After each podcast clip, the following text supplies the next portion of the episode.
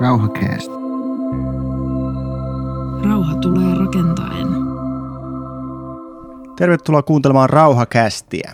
Jaksomme aiheena on tänään autonomiset asejärjestelmät ja niiden rajoittamiseen ja kieltämiseen tähtävät kansainväliset sopimukset.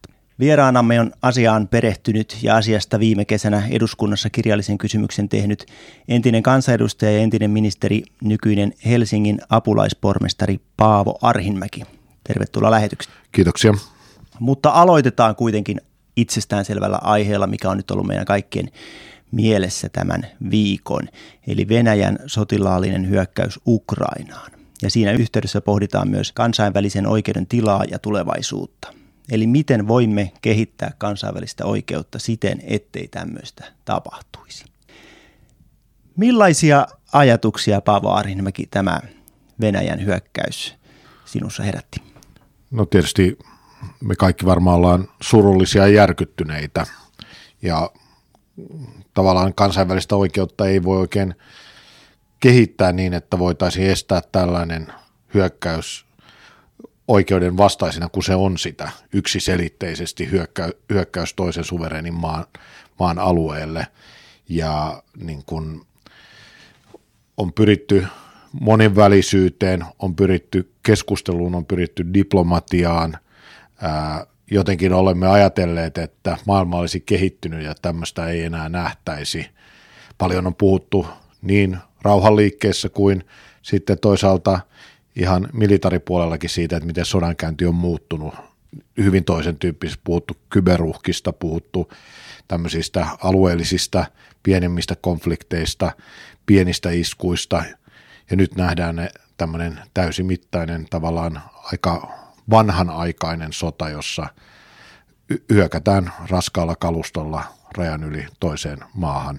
Että kyllähän tämä järkytys on ja varmasti aivan suurelle osalle myös yllätys, että, että ainakaan itse ja vaikuttaa siltä, että hyvin harva uskoi, että Putin kuitenkaan niin kuin menisi tähän ja oikein ei pysty ymmärtämään, että mitä, sodassa ei koskaan ei ole voittajia, sodassa aina häviä, vain häviäjiä, mutta tässä sodassa Venäjä on aivan erityinen häviäjä. Venäjä on tä, Venäjällä ei ketään oikeastaan kumppaneita, Venäjä on täysin eristetty. Ja ehkä tässä kävi niin, että Vladimir Putin on jotenkin niin, niin irtautunut, niin kuplautunut, että ei nähnyt sitä, ei uskonut siihen, että mikä maailman reaktio on. Ja toisaalta jos jotain positiivista tässä karmeiden hetkien keskellä haetaan, niin harva asia on yhdistänyt niin paljon meitä suomalaisia, niin paljon ihmisiä kaikkialla maailmassa, että niin yksiselitteisesti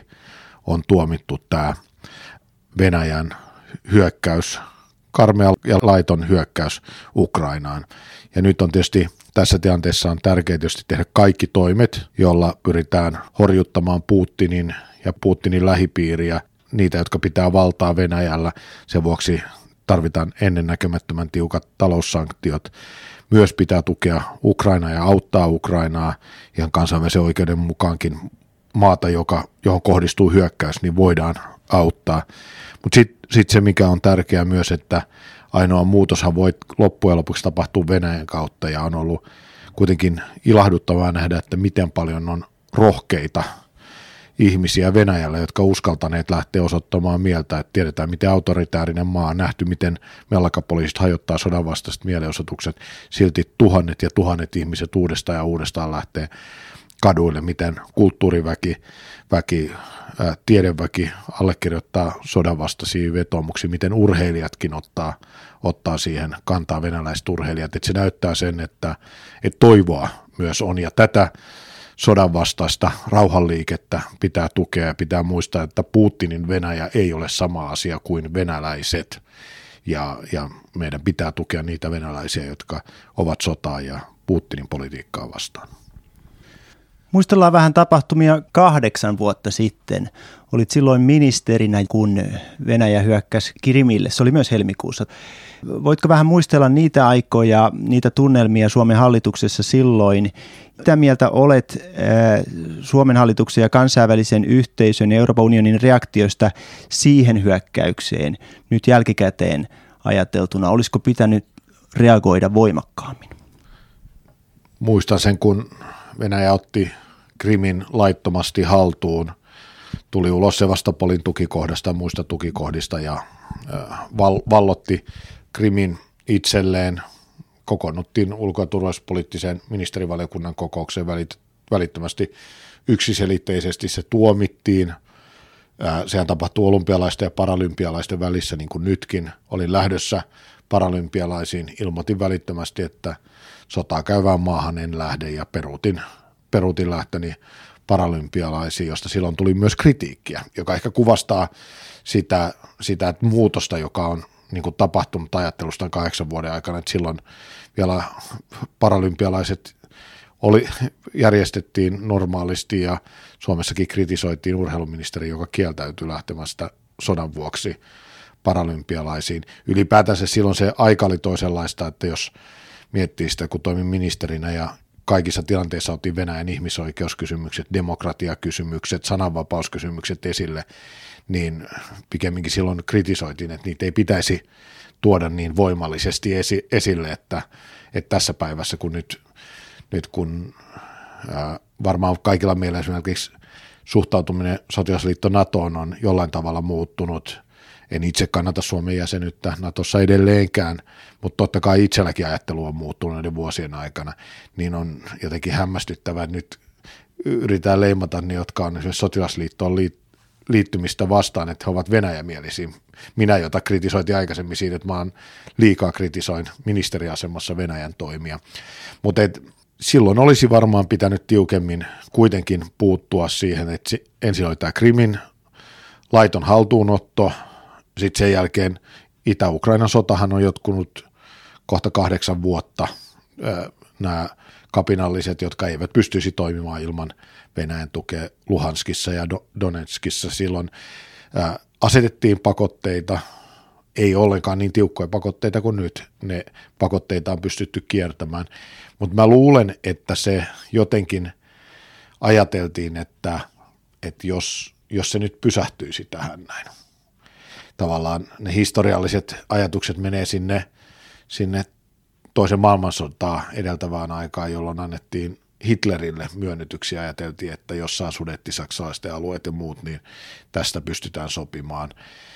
Tavallaan on kuitenkin se, että mikä ei millään tavalla oikeuta, ei tee hyväksyttäväksi Venäjän toimia 2014, mutta historiallisesti kuitenkin pitää muistaa, että Krimi on niin kuin sen tyyppinen alue, että, että voi sanoa, että vaikka se on väärin, niin ei Venäjä ikinä sieltä ole lähdössä Sevastopolin tukikohta ollut 1800-luvun puolivälistä lähtien niiden tärkein Mustanmeren sotilastukikohta ja niin edelleen. Että ehkä näitä, niin kuin ajateltiin, tehtiin se sama virhe ehkä uudestaan, mikä silloin 30-luvulla, että jotenkin ajateltiin, että, että samalla lailla ei hyväksytty toki kuin silloin, mutta, mutta ei riittävän lujasti laitettu vastaan vastaan, mutta kyllä samaan aikaan täytyy sanoa, että kyllä nyt vaikuttaa siltä, että kyllähän vuosien varrella musta tässä keskustelussa on ollut vähän kummaista se, että mietitään, että kuka on sanonut jotain 10 tai 20 vuotta sitten. Maailma on muuttunut, Putinin Venäjä on muuttunut, Putin on muuttunut. Et, et ei ne lausunut, jota Putinista joku on antanut 10 vuotta tai 15 vuotta sitten, niin silloin oli erilainen Venäjä ja erilainen Putin. No miten Helsingin kaupunki? Millä tavalla Helsingin kaupunki on nyt viikon aikana tukenut tässä monet kaupungit ja tahot on nyt antaneet tukensa Ukrainalle ja sinullakin on nyt, nyt tota Ukrainan värit päälläsi. Millä tavalla Helsingin kaupunki on tukenut Ukrainaa ja millä tavalla vielä voisi tukea enemmän? No oikeastaan välittömästi aamulla, kun saatiin tämä pysäyttävä uutinen siitä, että Venäjä on hyökännyt Ukrainaan, niin me lähdettiin oikeastaan kahta asiaa käymään läpi, että toisaalta, että Venäjän valtaa pitävät minkä tyyppisiä lonkeroita, omistuksia Helsingissä on, tukeeko Helsinki jotenkin niitä ja sitten toisaalta, että minkä tyyppistä apua Helsingin kaupunki voi antaa suoraan Ukrainaan. No ehkä juuri oman toimialan kulttuuri- ja vapaa-ajan näkökulmasta, niin heti lähdettiin selvittämään Ilmalassa sijaitsevan jäähallin omistussuhteita ja tuleeko jonkun tyyppistä tukea. Siihen suuntaan todettiin, että jo silloin Krimin laittoman haltuunoton jälkeen niin Helsingin kaupunki on suoran tuen tälle Ilmalassa sijaitsevalle jäähallille lopettanut, mutta välillisesti tuetaan sitä kautta, että juniori jääkiekko taitoluisteluseurat on käyttänyt sitä harjoitushallia. Eivät ole toimineet mitenkään väärin, on ihan oikein toimia, tukea näiden seurojen toimintaa ja sillä tuella pystytään madaltamaan harrastuskustannuksia. Niin lähdettiin heti selvittämään, että tästä eteenpäin ei enää tukia voi käyttää ja mun ymmärrys on se, että siellä toimineet seuratkin haluaa pois sieltä. Mutta kyllähän on niin kun Helsingin näkökulmasta aito ongelma ja erityisesti tapahtumalan näkökulmasta ja aito ongelma se, että tällä hetkellä meillä on valkoinen elefantti, joka seisoo Pohjois-Pasilassa Ilmalassa, jota kukaan ei halua käyttää, jota ei, miten, ei tällä hetkellä saa mitenkään haltuun pois myöskään pakotelistalla olevilta ihmisiltä. Tämä johti siihen tietysti, että Helsingin itse omistama halli, jääkenttäsäätiö, että jäähalli, niin sitten on pyritty siirtää sinne mahdollisimman paljon tapahtumia jääkiekon MM-kisoista lähtien. No sitten toinen puoli oli, oli se, että mietittiin, miten voidaan tukea, ja Helsingin kaupunki yhdessä muiden suurten suomalaisten kaupunkien kanssa päätyi, että tuetaan yhteismitallisesti yhteensä noin puolella toista miljoonalla eurolla humanitaarisesti ukrainalaisia 350 000 Helsingin osuus, joka, josta puolet menee Suomen punaisen ristin kautta ja toiset 175 000 menee sitten UNICEFin kautta. Tämä on se suora tuki, jota ollaan antettu ja nyt valmistaudutaan, on valmistauduttu siihen, että otetaan vastaan pakolaisia, miten me pystytään auttamaan heitä myöskin Ukrainasta todennäköisesti suurin osa pakenevista ihmisistä ei tule pakolaistatukselle, ei hae turvapaikkaa Suomesta, vaan tulevat ystäviensä luokse, sukulaistensa luokse, niin pitää neuvoa ja opastaa ja auttaa, auttaa ja tämä on ihan hyvä tämä EU-päätös nyt, että, että katsotaan niin, että ne tarvitsee sillä lailla kansainvälistä suojelua, että ei tarvitse hakea pakolaistatusta tai turvapaikkaa, vaan voivat työskennellä, asua ää, tulevat vuodet, vuodet ilman erillistä lupaa. Sitten ehkä kolmas semmoinen niin kuin erittäin iso asia on ollut se, että Helsingissä asuu hyvin paljon venäläisiä, Suomen, äh, Helsingissä asuu paljon ukrainalaisia ja valitettavasti venäläisvastaisuus, rasismi on pullahtanut esiin, esiin aika lailla ja korostaa sitä, että ei venäläinen tai venäjän kielinen, pitää muistaa, että ukrainalaisista noin puolet on venäjän kielisiä. Eivät he ole vastuussa siitä, mitä Putin on tehnyt monet venäläiset, tietysti ukrainalaiset kärsii kaikkein eniten, mutta myös monet venäläiset kärsivät Putinin politiikasta ja Putinin hyökkäyssodasta.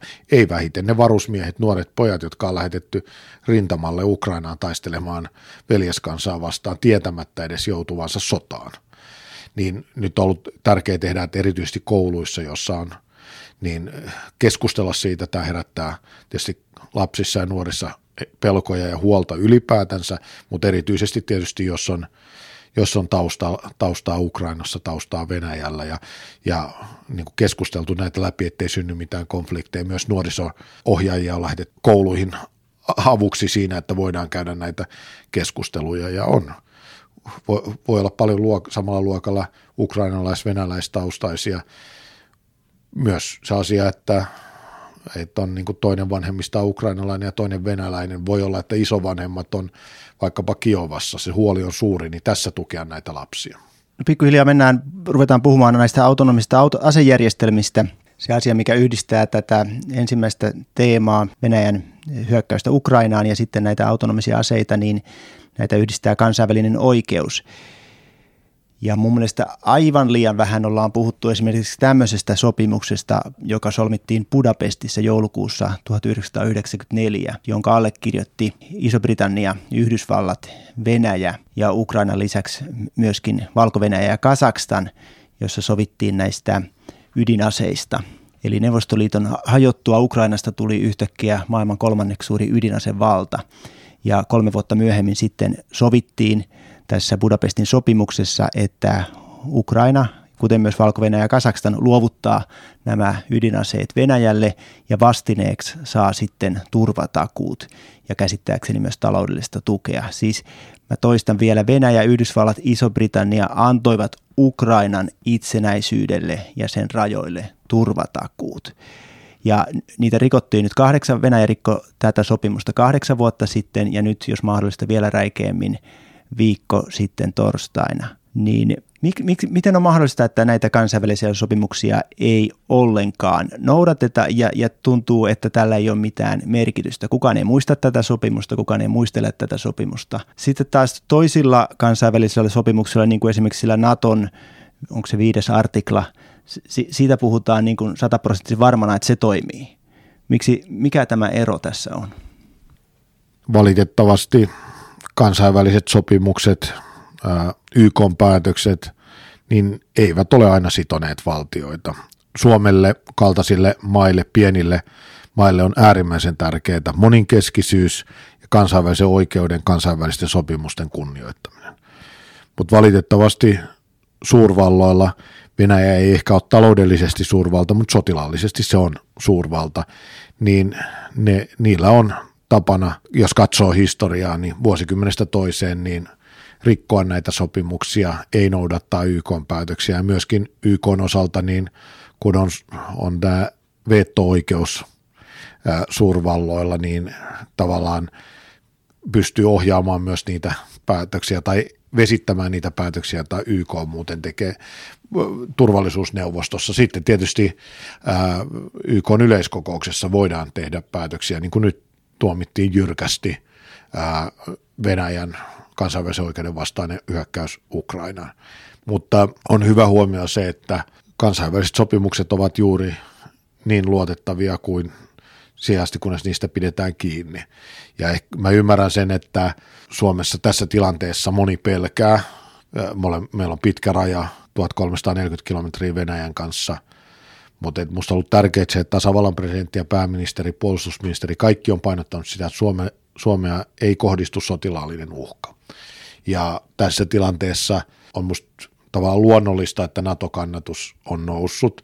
Ihmiset niin kuin tietenkin lähtee hakemaan tämmöisessä tilanteessa, kun pelkää, niin turvaa, Mut, mutta niin kuin tämmöisessä tilanteessa ei, ei pidä tehdä hätiköityjä ratkaisuja vuosikymmeniksi eteenpäin.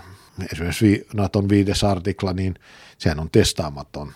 Emme me tiedä, että missä määrin se loppujen lopuksi sitten pitää vai pitääkö, mutta oleellista on nähdä se, että – me, vaikkapa Suomen NATO-jäsenyys, niin sehän on ulko- ja turvallisuuspoliittinen ratkaisu vuosikymmeniksi eteenpäin.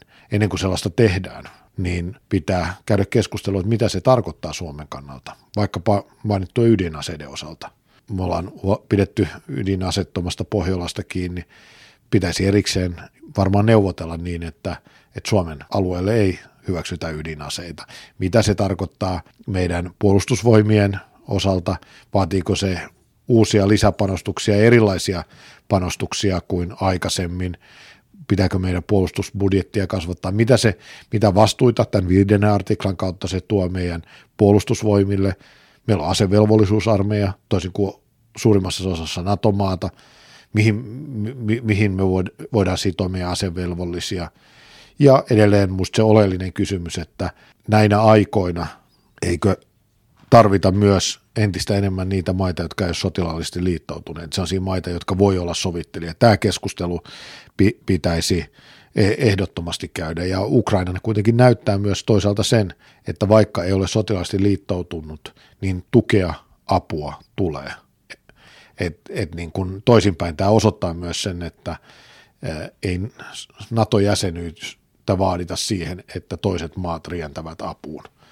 E, et nämä, nämä on niin kaikki asiat, joista pitää keskustella. Ja musta ajatus siitä, että hätäpäissään niin kuin nopeasti haettaisiin sotilasliiton jäsenyyttä, niin se ei ole kestävä. Meidän pitäisi tämmöisiä ratkaisuja tehdä huolellisesti. Ja ymmärrän sen, että niin kuin sanoin, niin mä oon, voi sanoa, että vuosikymmeniä vastustanut Suomen NATO-jäsenyyttä. Enkä kannata Suomen NATO-jäsenyyttä edelleenkään.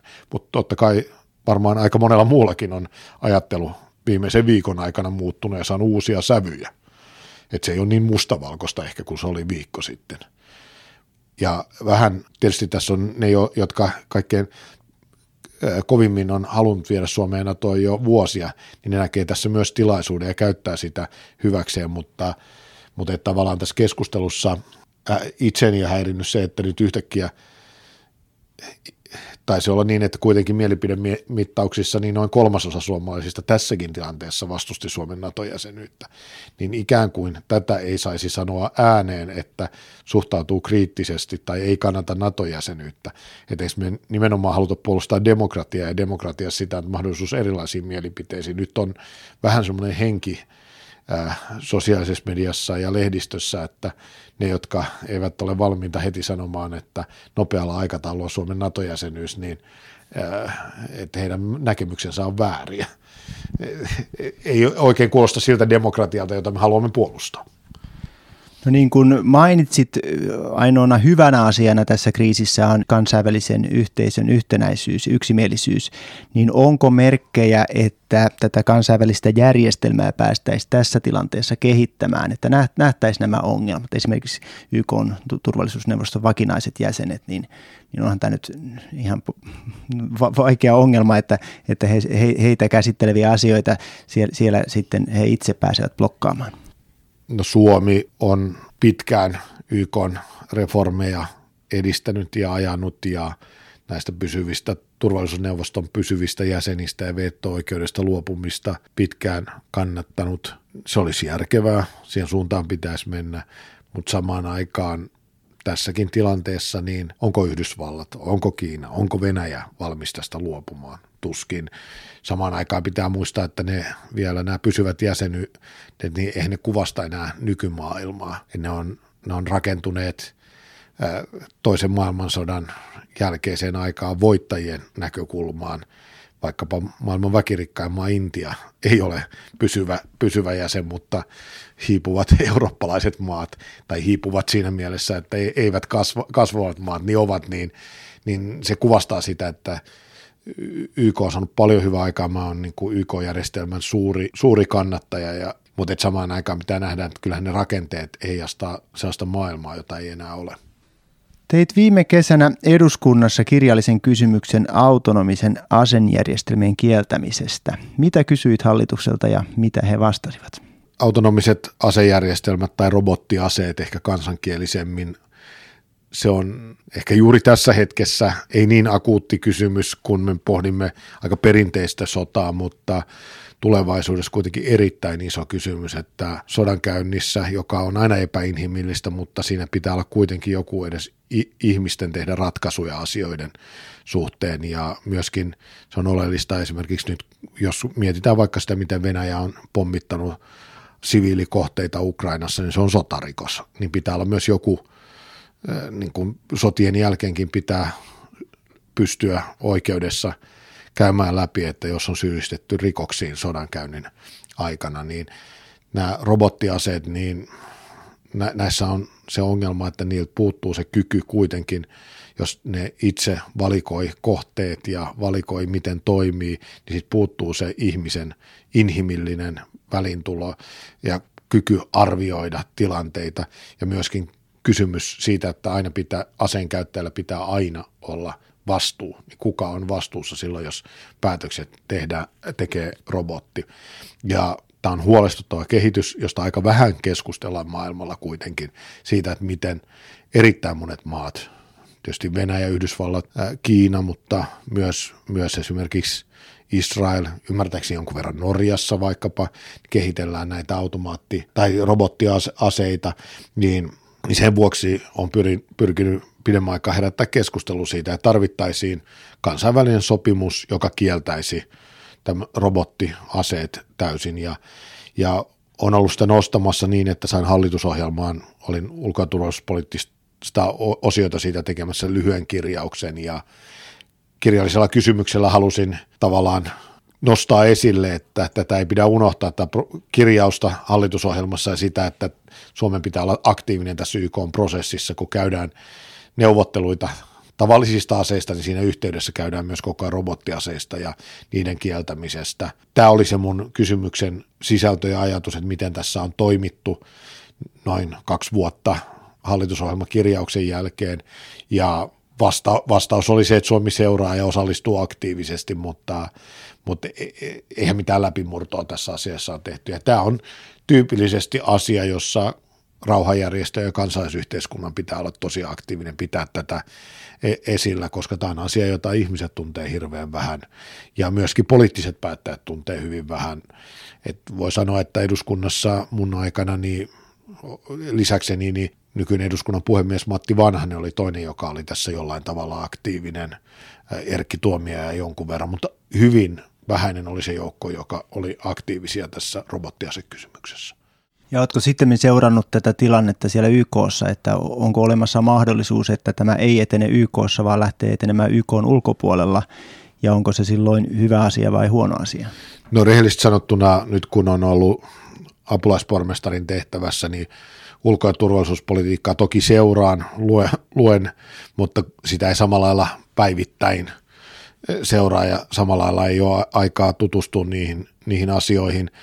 Ensisijaisesti musta sen pitäisi edetä YKssa. YK on kuitenkin kaikkien itsenäisten valtioiden yhteinen toimija, silloin kansainvälinen oikeuden näkökulma, mutta, mutta sitten samaan aikaan – kaikki reitit, mitä se voisi edetä, niin olisi positiivisia. Mun käsitys on se, että mitään merkittäviä edistysaskelia nyt tässä ei ole tapahtunut viimeisen puolen vuoden aikana näiden autonomisten aseiden tai robottiaseiden suhteen, mutta vai, mun puolesta voidaan mennä vaikka kuinka monella raiteella, kunhan niin suunta on se, että, että pystyttäisiin luomaan joku sopimus niiden kieltämisestä. Uusi-Seelanti on tässä ollut aktiivinen ja, ja Euroopan parlamentti jo niinkin aikaisin kuin 2008 vaati päätöslauselmassaan, että autonomiset aseet pitäisi kieltää, niiden kehittäminen, valmistus ja käyttö pitäisi kieltää.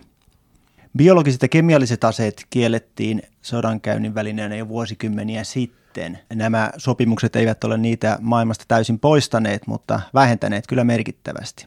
Henkilömiinoja koskeva kansainvälinen sopimus hyväksyttiin YKssa 97 ja rypäleaseet kieltävä sopimus astui voimaan 2010 ja nyt sitten uutena ydinaseet kieltävä sopimus 2021. Mitä mieltä olet näistä kansainvälisistä sopimuksista, jossa asejärjestelmä kielletään toisensa jälkeen? Onko tämä tehokas tapa vähentää sotien aiheuttamaa kärsimystä?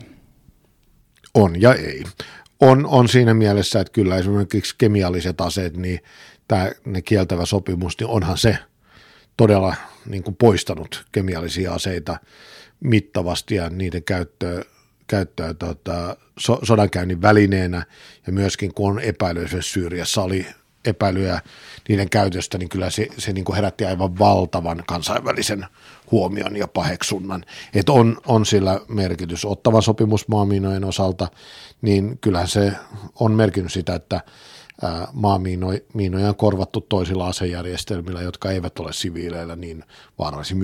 Muun muassa Suomessa, jossa nyt tämän Venäjän Ukrainaan tapahtuneen hyökkäyksen jälkeen on synnytetty myös keskustelu siitä, että pitäisikö meidän irtautua ottavan sopimuksesta ja pala- palauttaa maamiinat. Siinä keskustelussa unohtuu se, että me ollaan hankittu korvaavat asejärjestelmät sillä.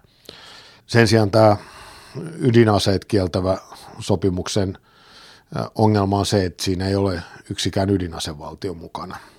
Et, et se niin kun, siinä mielessä ei auta, että jos, jos, jos sopimuksen tekevät vain ne toimijat, jotka eivät, eivät ole mukana, jotka eivät, ne, joilla on niitä aseita, eivät sitoudu, niin se ei ole vielä edennyt. Minusta se on tärkeää, todella tärkeää, että se on saatu aikaan ja itse on pyrkinyt edistämään sitä, että Suomikin liittyisi siihen, siihen sopimukseen huonolla menestyksellä toistaiseksi.